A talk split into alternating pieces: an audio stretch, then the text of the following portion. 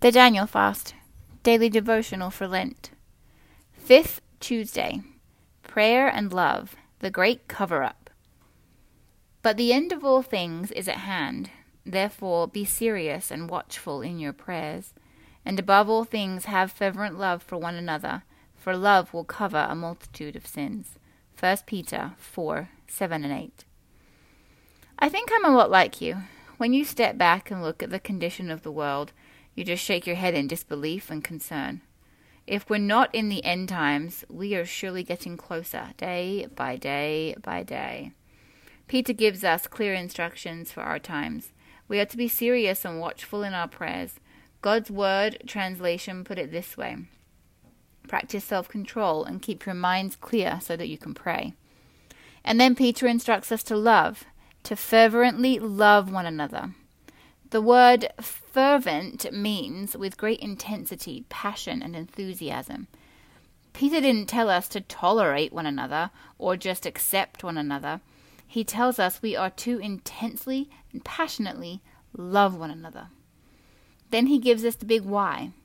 Because love will cover a multitude of sins.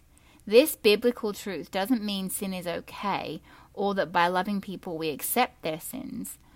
We know from other teachings in the scriptures that this isn't true. So we're not diminishing, hiding, or covering up sin. But what is true is that when we passionately love those who God has put in our lives and pray for them, that their sins are covered and God's grace can access their lives. Isn't that what Jesus does for us? He passionately loves us and he is our advocate with the Father. He covers our sins so that we can approach the throne of grace and come to God with our needs. That is what Peter is instructing us to do. He's telling us that we live in critical times. There is a lot of sin in this world, and that we are to keep our minds clear and be serious about bringing the needs of others before the Father. We are to have deep and passionate love for one another and long for their success in all things.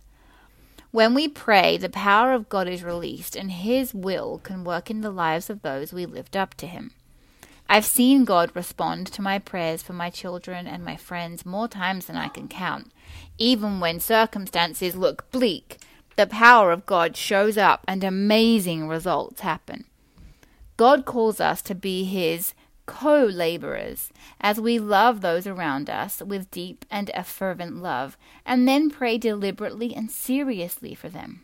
That is love. Father, thank you for reminding me to love those you've brought into my life. And thank you for reminding me to pray for them and their needs. I praise you for your love for me and for those I love and care about. Thank you. Amen.